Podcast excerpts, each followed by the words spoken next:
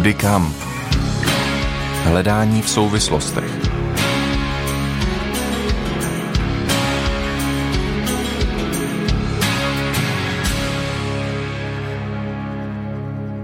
Víra užitečná a víra neužitečná nebo jalová nebo dokonce nebezpečná. To je téma dalšího pořadu Kudy kam dnes s Petrem Janouškem a je to přes vzdálené připojení. Já vás srdečně zdravím z našeho londýnského bytu a budeme si dnes povídat o tom, že víra, kterou každý z nás má ve svém srdci, a já teď nemluvím jenom o křesťanské víře, ale o víře jako takové, takže ta víra může být velmi užitečná, ale může být také neužitečná, jalová nebo dokonce nebezpečná. Uh, jak jsem k tomu došel? No, četl jsem si Bibli a zjistil jsem, že na několika konkrétních místech v božím slově se píše o neužitečné nebo jalové víře. A ta slova mě docela zasáhla a tak jsem se tomu tématu začal trochu víc věnovat. A ruku na srdce. Každý z nás něčemu věříme. Každý z nás jsme nějakým způsobem produktem prostředí, ve kterém vyrůstáme, eh, rodiny, která nás vychovává, eh, přáteli, kteří nás obklopují.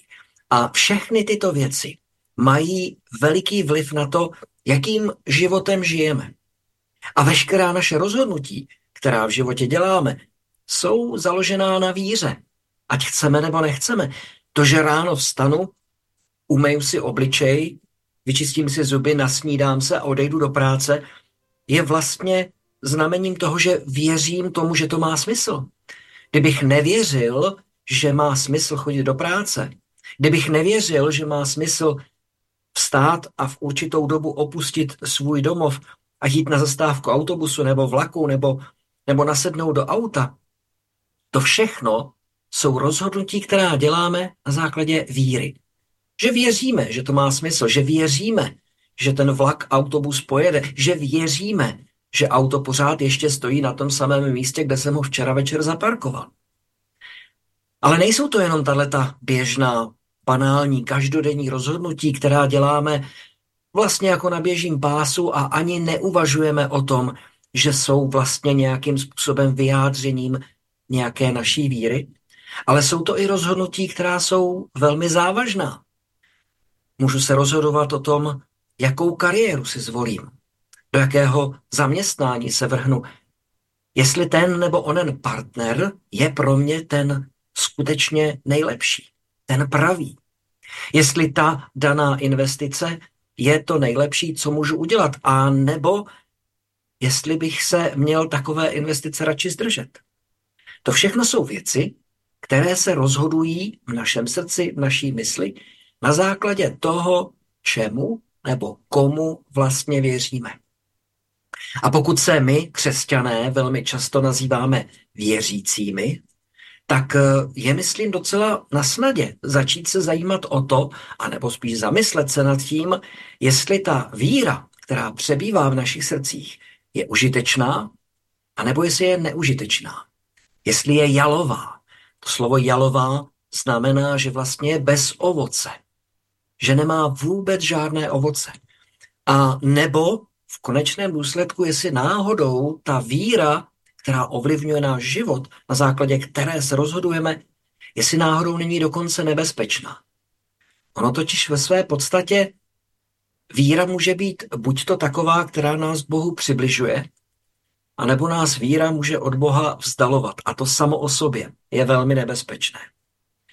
A já hned na úvod řeknu, že se budu věnovat především třem hlavním oblastem, o kterých Bible mluví, že jsou vlastně jakýmsi zdrojem neužitečné, jalové nebo nebezpečné víry. A řeknu vám tyto tři zdroje hned na úvod a pak se jim budeme postupně věnovat. To první, ten první zdroj té neužitečné víry nebo jalové víry, tak vlastně popisuje Jakub ve svém dopise a je to v druhé kapitole, kde mluví o tom, že víra bez skutků je neužitečná, je marná, je mrtvá, stejně jako je e, tělo bez ducha je mrtvé, tak i víra bez skutků je mrtvá. A toto není nic nového, ono ve skutečnosti žádné z těch, žádná z těch oblastí, žádná z těch tří oblastí, o kterých dnes budeme mluvit, není žádná novinka. Ale myslím, že je dobré si to připomenout. A tato věc, že víra by měla být vyjádřena našimi skutky, tak je přece naprosto přirozené o tom takhle mluvit a, a uvažovat. Ale opět, ruku na srdce. Kdo z nás jsme vždycky, v každém okamžiku, udělali to, co po nás Pán Bůh chtěl. Udělali to, čemu jsme věřili, že je to to pravé, že to je to, co bychom v danou chvíli měli udělat, nebo říct, anebo se proto rozhodnout. Já jsem před několika dny uh, shlédnul video, když jsem se připravoval na, na jedno svoje vyučování, tak jsem si pustil uh, pro inspiraci jedno video.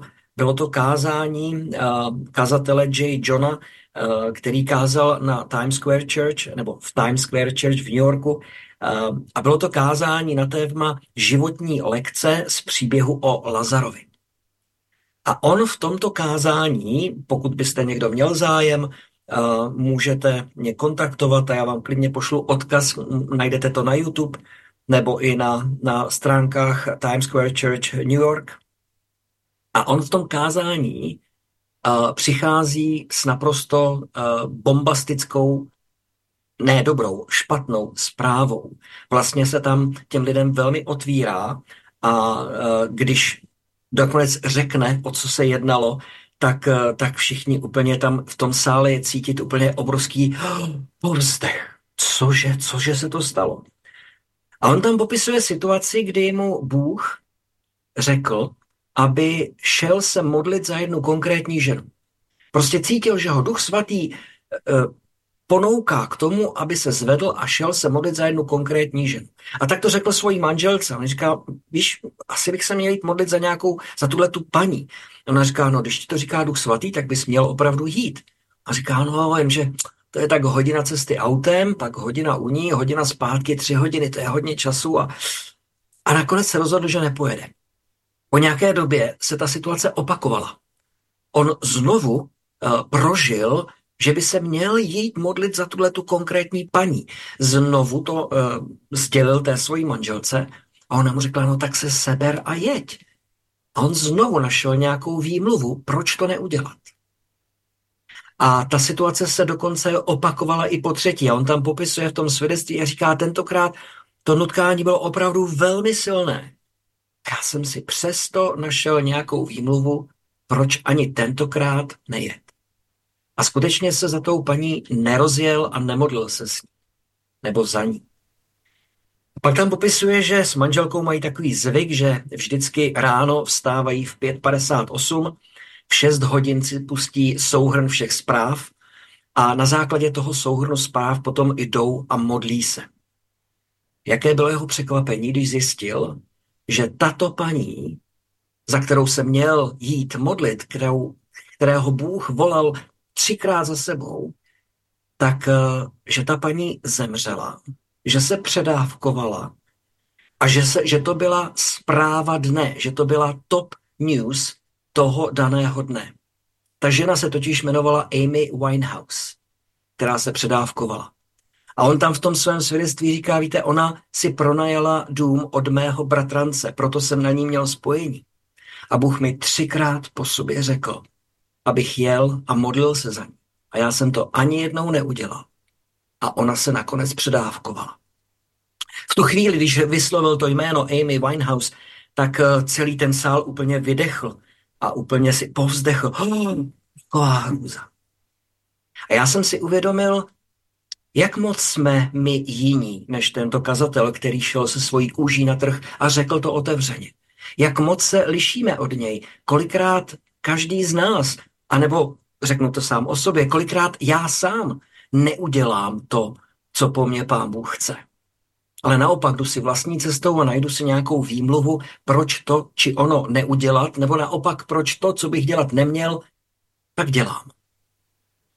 Akorát je rozdíl v tom, že důsledky těchto našich rozhodnutí my velmi často nevidíme. Neseznámíme se s nimi. Nejsou tak bombastické, jako v případě tohoto kazatele. V jeho případě pro něj to znamenalo obrovské memento v životě. A on říkal, já jsem se prostě Bohu zavázal a řekl, bože, pokud ty mě něco řekneš, abych udělal, tak já prostě půjdu a udělám to. A je to pro něj obrovská výzva a je to pro něj obrovské zastavení, které ho nutí k tomu, aby skutečně naslouchal božímu hlasu a aby tu víru, kterou má, proměňoval skutečně ve skutky. A tak, když Jakub říká, že víra bez skutků je vlastně mrtvá, tak všichni řekneme, amen, je to tak.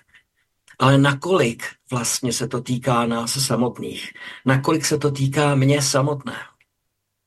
Vzpomínám si ještě na jednoho svého kamaráda před mnoha a mnoha lety, když jsem byl ještě svobodný a bydlel jsem v Brně, pracoval jsem v jedné eh, firmě, hlídali jsme eh, jako eh, nějaká ochranka, jsme hlídali jeden podnik brněnský.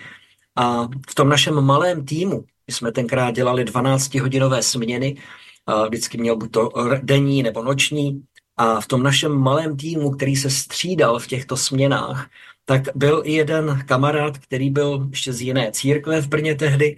A on byl strašně nezodpovědný. A on klidně přišel do práce o půl hodiny pozdě a představte si, že střídá člověka, který už 12 hodin sedí na vrátnici a, a něco tam dělá a těší se, až už konečně si bude moct jít domů odpočinout. A kolega, který ho má přijít střídat, přijde o půl hodiny později a jeho důvodem je to, no, já jsem se zdržel na modlitební, nebo my jsme měli takový schromáždění, tam prostě byla taková přítomnost, já jsem úplně zapomněl na čas.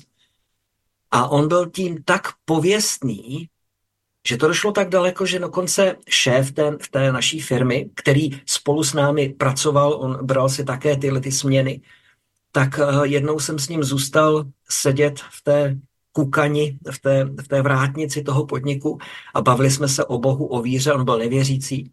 A on mi tenkrát řekl, víš, pokud je Bůh takový, jakého má tenhle ten tvůj kamarád, nebudu jmenovat, tak on říká, já takového Boha nechci. A v tu chvíli jsem si uvědomil, že víra tohoto mého kamaráda, která vedla k těmto nezodpovědným skutkům, vlastně byla nejenom neužitečná, ale dokonce byla velmi nebezpečná. Protože nedělal to, co měl, naopak dělal něco, co dělat neměl. A vlastně tím ukazoval na to, že ta víra, kterou ve svém srdci měl, nevedla k Bohu, ale spíš lidi od Boha odváděla a stávala se tak vírou velmi nebezpečnou.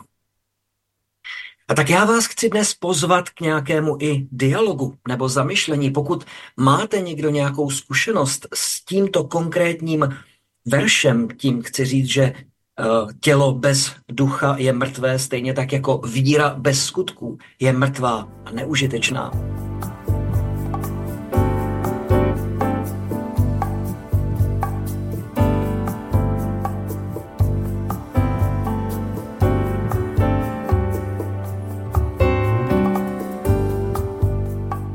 Víra užitečná nebo neužitečná?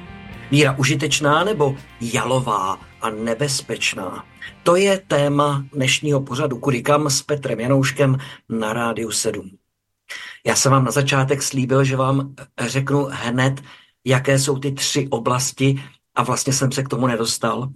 Omlouvám se a tak jenom připomenu, že už jsme začali rozebírat tu neužitečnou a jalovou víru, která vlastně vzniká tím, že ji neuplatňujeme do našich skutků, že ji nežijeme, že víra bez skutků je mrtvá, je jalová. To je tedy první oblast.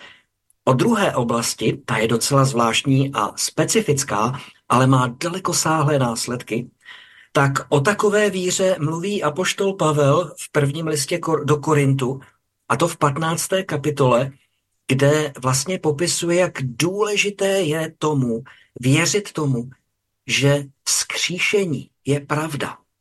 On tam říká, že pokud, eh, pokud není vzkříšení, tak jsme ti nejubožejší ze všech lidí. A naše víra je úplně marná.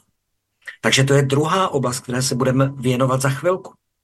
A ta třetí oblast, které se budeme věnovat v závěru našeho pořadu, je víra, o které mluví apoštol Pavel v prvním a potom také i v druhém listu Timoteovi.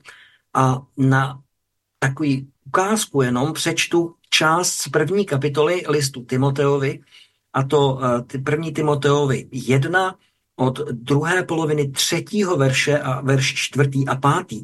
A tady se, tady se píše, zakaž jistým lidem šířit odlišná učení. Ať už se přestanou zabývat bájemi a nekonečnými rodokmeny, které vedou jen k dohadování, na místo naplňování božího záměru ve víře. Cílem přikázání je přeci láska z čistého srdce, z dobrého svědomí a z upřímné víry. A to je třetí taková docela hodně široká oblast, a je to vlastně oblast toho, čemu věříme a komu věříme a jak to ovlivňuje náš život.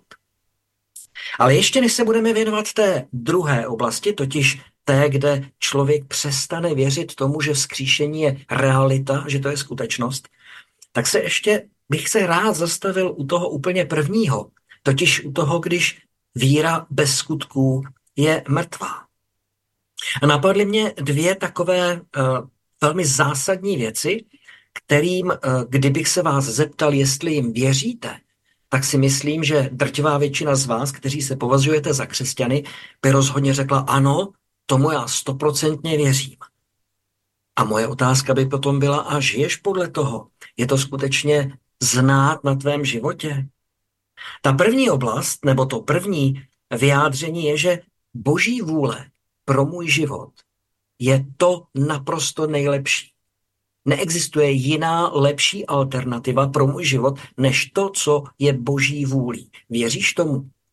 Já k tomu říkám amen, věřím. A skutečně podle toho také jednáš?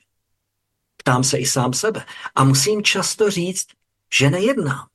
Že vlastně zjišťuji, že v tomhletom daném malém krůčku, kde nemám až tak úplně jasno, jestli to je boží vůle, anebo spíš tak nějak v koutku duše si říkám, no, já si spíš myslím, že Bůh to chce takhle, ale takhle to bude rychlejší, takhle to bude jednodušší, takhle to bude mít lepší výsledek. A tak se raději vydám tou svojí cestou. Kolikrát jsem se já sám načapal při takovém lechování. Takže to je jedna velká oblast toho, kdy naše víra může být jalová, anebo dokonce nebezpečná, když nedůvěřuji té boží vůli pro můj život.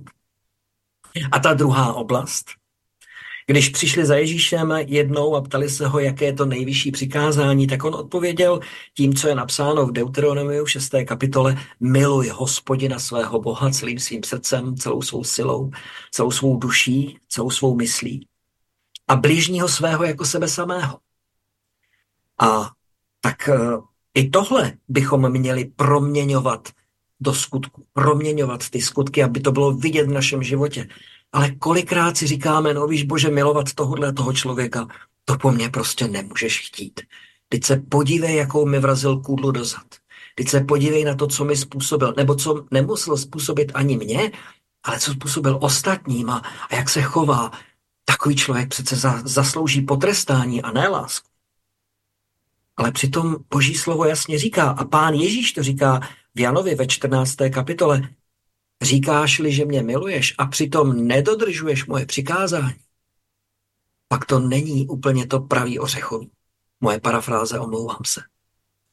A tak naše víra, pokud chceme, aby byla skutečně užitečná, tak musí být vyjádřena skutky. Ale musí to být ty skutky, které vyjadřují tu biblickou víru, tedy víru v to, co nám říká Boží slovo. Pojďme se pustit do té druhé oblasti, kde Apoštol Pavel říká, že pokud neexistuje skříšení, pokud skříšení není pravda, pak je naše víra marná, jalová a může být i nebezpečná. Opět moje parodie. Nebo moje parafráze, ne parodie, parafráze. A jak je to možné? Proč je, tak, proč je vzkříšení tak strašně důležité?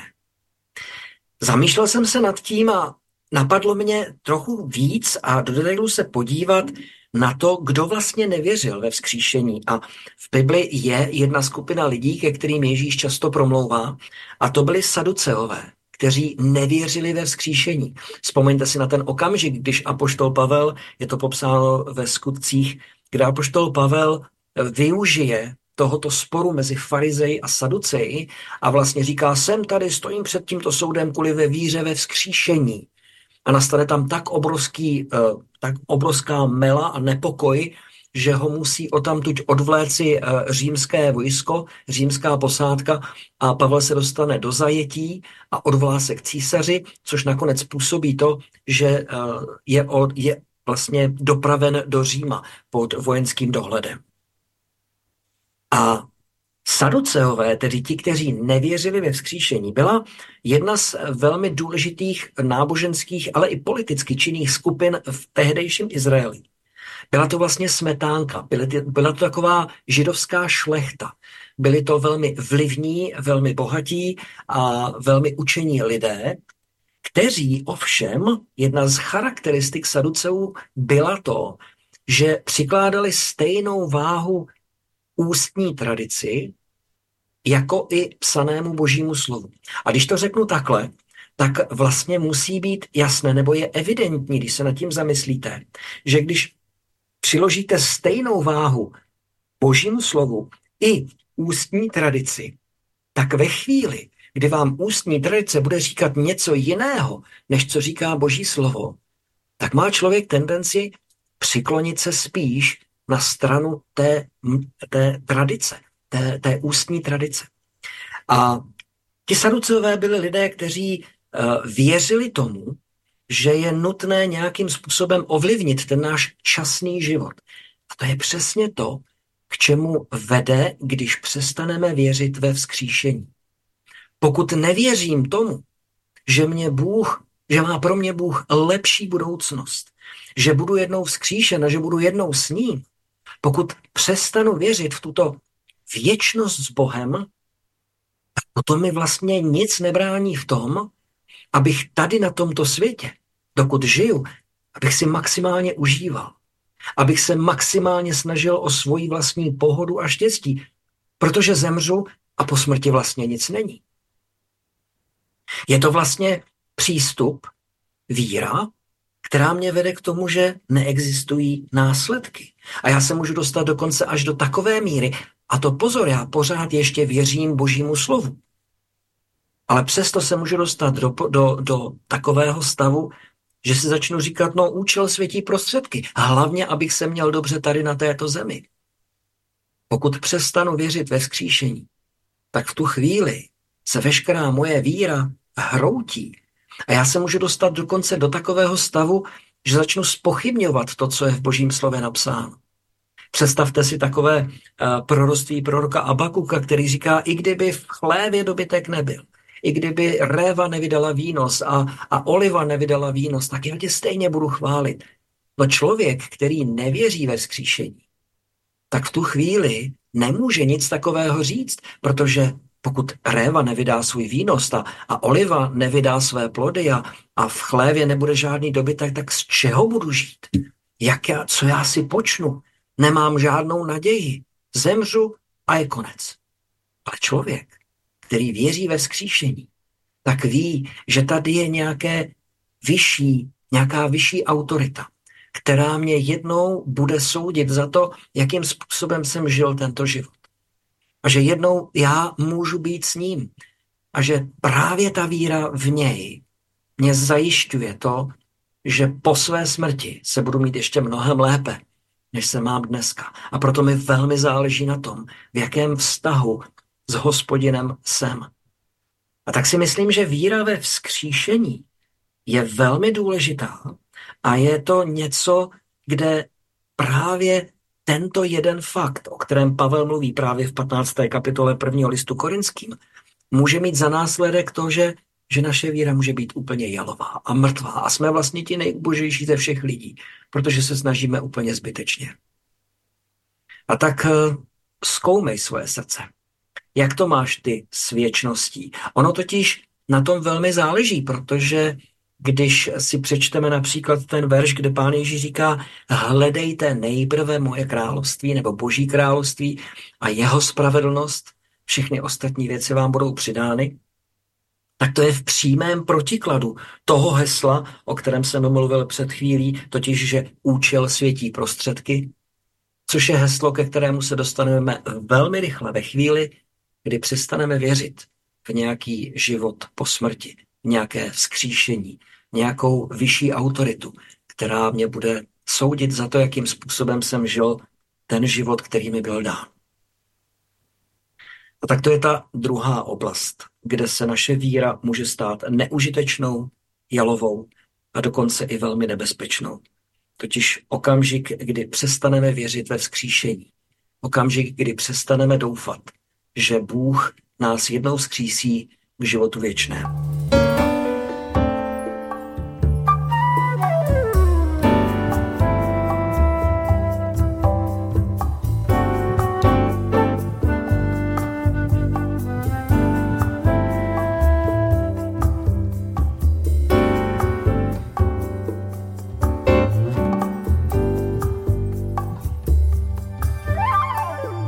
Víra užitečná nebo neužitečná, nebo jalová a dokonce i nebezpečná, tak to je tématem dnešního pořadu Kudy kam, u kterého vás srdečně ještě jednou zdraví Petr Janoušek. Už jsme si povídali o tom, že naše víra může být neužitečná, jalová a nebo dokonce nebezpečná, pokud zůstane nenaplněná skutky pokud zůstane pouze v našem srdci a není projevena nějakým konkrétním skutkem, který ale skutečně vyjadřuje tu víru, kterou nám popisuje Boží slovo, nebo v to, co říká Boží slovo. Tím tou druhou velkou oblastí je, když eh, nějakým způsobem ve svém srdci máme spochybněnou víru ve vzkříšení. To je totiž velmi, velmi, velmi podstatná část celého křesťanství. Víra ve vzkříšení, víra v to, že jakmile jednou zemřu, tak se postavím před Boha a On rozhodne o tom, jakým způsobem se mnou bude naloženo. A dostáváme se ke třetímu, nebo ke třetí veliké oblasti. Já jsem říkal, že o tom píše apoštol Pavel Timoteovi, jak v prvním, tak v druhém listu. A mluví tam o tom, aby se Timoteus vyhnul jakýmkoliv bájím a legendám a, a dlouhým rodokmenům, ale aby se věnoval kázáním Evangelia a vyučováním toho, co mu Bůh řekl. Možná bych tomu ještě přidal verš z Jeremiáše ze sedmé kapitole, eh, osmý verš, který říká, jen se podívejte, vždyť na ty klamné řeči spoléháte marně. Je to tedy oblast, kde věříme věcem, které ale vlastně nejsou pravda. Které nejsou pravdivé. A opět srdce, ruku na srdce, takových věcí může být i v životě křesťana obrovská spousta. Jsme neustále bombardováni různými názory, vyučováními o tom, co je nebo není pravda, čemu bychom měli věřit a jak bychom měli se chovat, co bychom měli dělat. A vlastně je na nás, abychom se v tom všem vyznali a zjistili, jaká je tedy pravda. Abychom nezůstali jako Pilát před Ježíšem, když se ho ptá, jestli je skutečně králem židů a Pilát končí otázkou a říká, a co je pravda? Je důležité pravdu znát. A mně se moc, moc líbí ten, těch několik veršů, které mluví o Pavlovi eh, v Beroji, což je současné Řecko. A vlastně, kdy je napsáno, že Pavel odešel eh, z Tesaloniky a ještě prošel dalšími městy a Potom se dostal do Beroji a tam je napsáno v 17. kapitole, že ti židé v Beroji, je to skutky 17.11, tam je napsáno, že ti židé v Beroji však byli velmi vytrvalí v tom, že každý den studovali písma, aby zjistili, jestli to, co říká Pavel, je pravda. A hned v zápětí je tam napsáno, a mnozí z nich uvěřili a k víře se tehdy připojili i mnoho vlivných mužů a žen. Oni každý den studovali v písmu, co je skutečně pravda. A tak je moc a moc důležité sami pro sebe studovat si písmo, studovat Bibli, číst si ji a poznávat to, k čemu mě Bůh vede, jaká je opravdu pravda. Já jsem před mnoha lety, nebo no, už asi je to deset let zpátky, jsem si napsal takovou písničku sám pro sebe, nazval jsem si to Blues o milných lidských představách. A v této písničce jsem eh, si dal takové, taková tři témata, kde my jako křesťané můžeme být mírně svedeni na cestu a můžeme začít věřit něčemu, co ale ve skutečnosti není až tak úplně pravda. Tou první oblastí, já jsem v té písni zpívám, Pán Bůh není trenér. Pán Bůh není trenér, který by nás neustále zatěžoval novými a novými věcmi, aby neustále zvyšoval naší kondici. Není to trenér, který stojí na té, na té pomyslné cílové čáře se stopkami a pokud člověk nedoběhne v tom správném čase, tak, tak si ještě další kolečko a dej si ještě dalších 20. A nebo, nebo je to, není to trenér, který, když se člověk zrovna netrefí, což mimochodem je výraz, překlad slova hřích, netrefit se do cíle. Kdybyste měli trenéra, trenéra ve střelbě, netrefil se do cíle, dej si ještě do dalších 20, aby si příště, aby se příště trefil. Takový Bůh není. I přesto, že nám Boží slovo jasně říká, že, že jsme jako závodníci a že, že jsme na té závodní dráze a že běžíme, tak Bůh není tím trenérem, který by neustále měřil a hodnotil tvoje výkony. Ale Bůh je otec, který tě miluje a který pro tebe chce to nejlepší.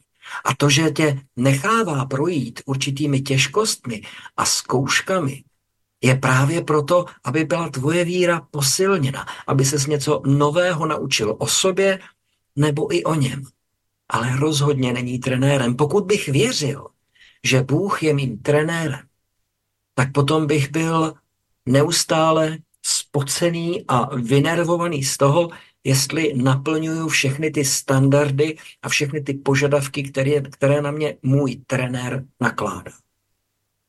Takže víra v Boha jako trenéra může být docela nebezpečná a jalová. Dalším takovým, takovou oblastí může být, že naše spása jsou vlastně takové závody, znova je to taková ta analogie sportování, že vlastně spása jsou závody, kde dominují jenom ti nejlepší. Že to je vlastně jenom pro těch několik málo vyvolených, kteří jsou opravdu schopní zatnout zuby, jít až na doraz, věnovat tomu veškerou svoji energii a doběhnout do toho cíle mezi prvními a s tím nejlepším časem a teprve tehdy budu schopen se postavit před Boha a, a být spasen.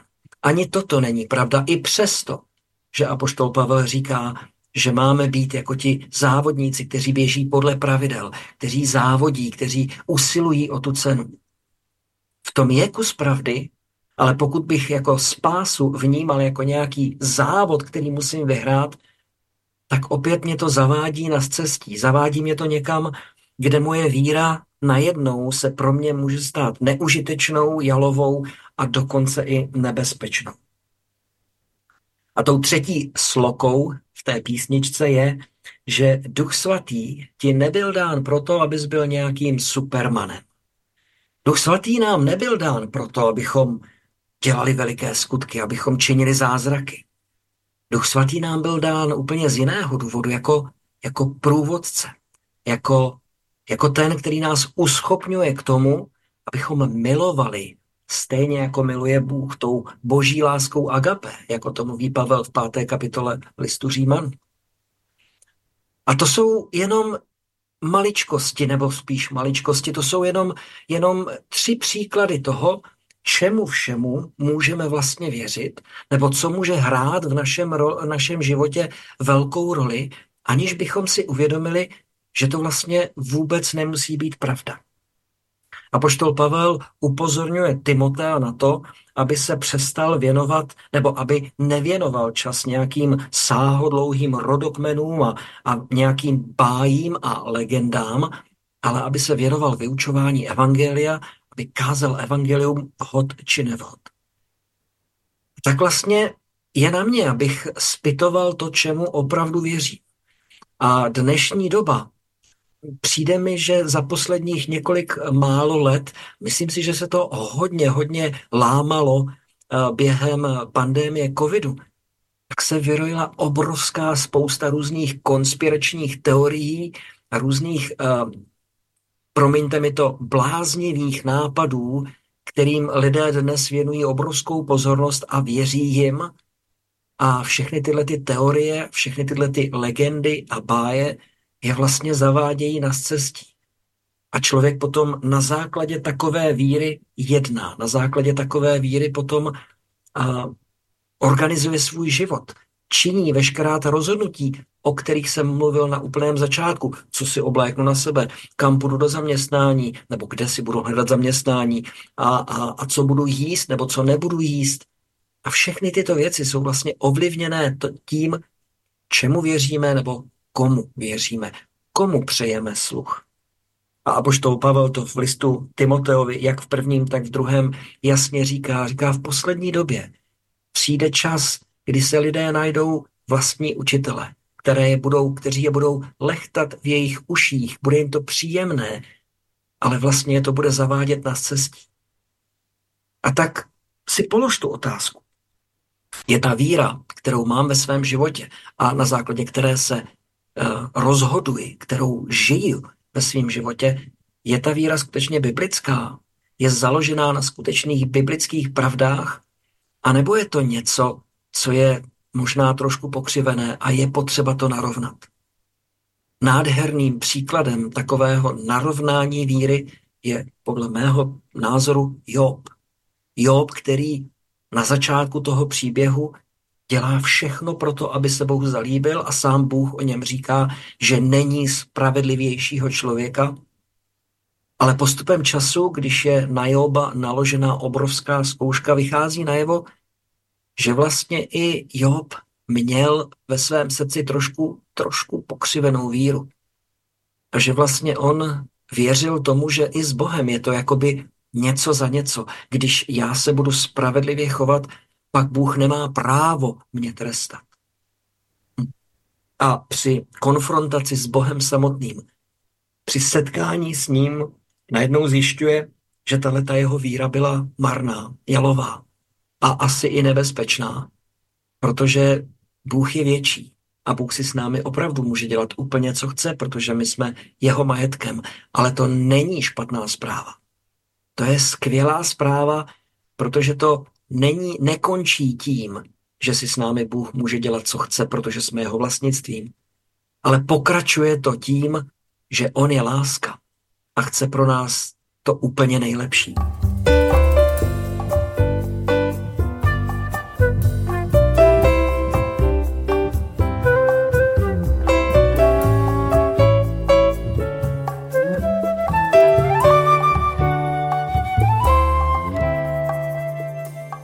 Dostali jsme se do závěrečné části pořadu Kudy kam dnes na téma víra užitečná nebo naopak neužitečná a jalová.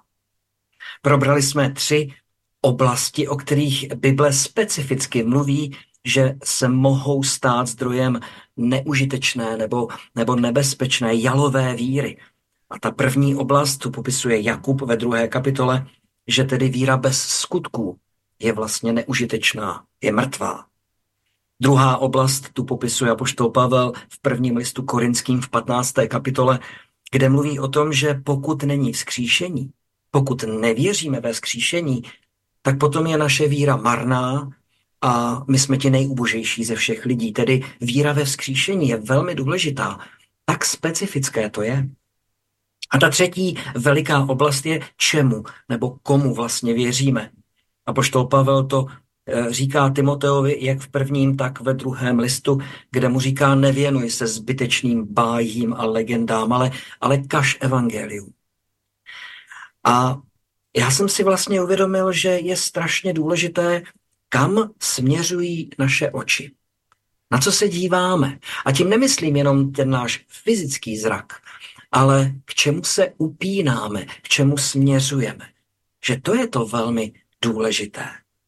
A tak bych chtěl odcitovat ještě několik málo veršů, tentokrát ze žalmu. První bych chtěl přečíst něco ze žalmu 125, kde je eh, napsáno, ti, kdo v hospodina doufají, hoře Sionu jsou podobní, která nezakolísá, stojí na věky. Ti, kteří v hospodina doufají, to znamená, složili veškerou svoji víru v hospodina, jsou jako hora Sion, nezakolísají. Potom žalm 127, který říká, nestaví lidům hospodin, marně se namáhají, kdo jej stavějí. A nechrání-li město hospodin, marně bdí jeho ochránci. Marné je, abyste časně vstávali a zůstávali vzhůru do noci, proč byste jedli chléb bolesti? Bůh svoje milé spánkem obdařil. I tady se mluví o marnosti, o neužitečnosti, o jalovosti, k činnosti, která vlastně nenese žádné ovoce. Pokud nestaví dům hospodin, tak se namar, marně namáháme. Pokud ho, ne, pokud ho nestřeží město, nestřeží hospodin, potom marně bdíme a jsme dlouho vzůru do noci.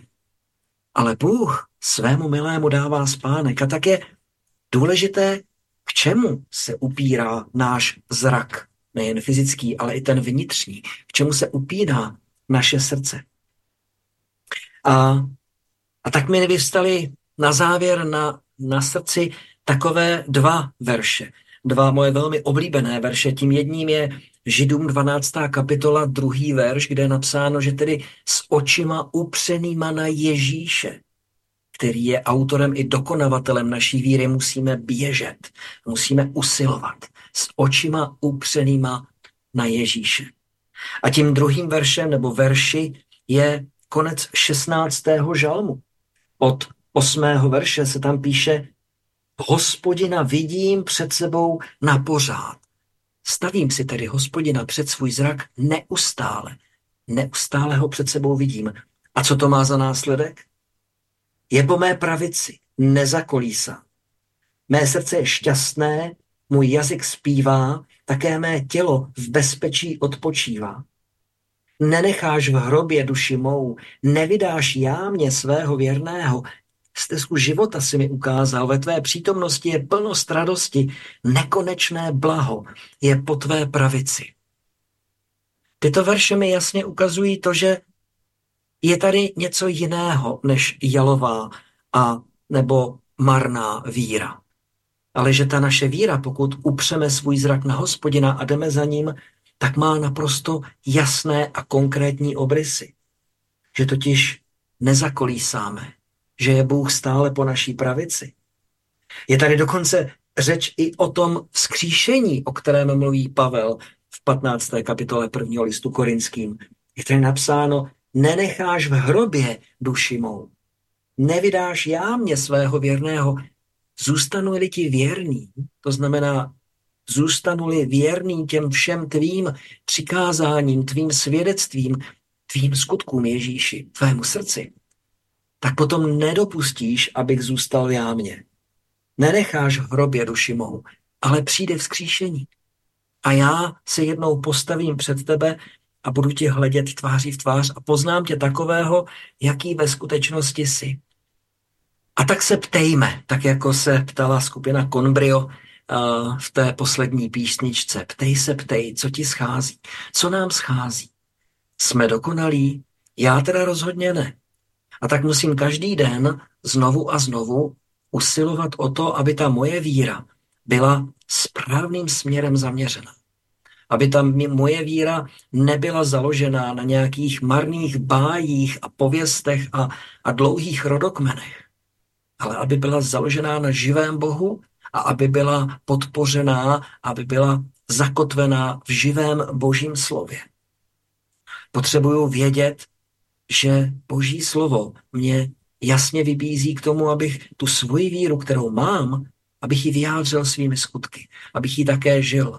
Aby když Boží slovo řekne, že Boží vůle pro můj život je to či ono, bych šel a udělal to a nezachoval se tak jako onen kazatel, který chtěl nebo byl nutkán k tomu, aby se šel modlit za Amy Winehouse a nešel. A ona nakonec skončila předávkovaná a mrtvá. A já v tuhle chvíli v žádném případě neříkám, že to byla vina tohoto kazatele. On tam říká, že z toho činil pokání a že, že to něco způsobilo v jeho životě.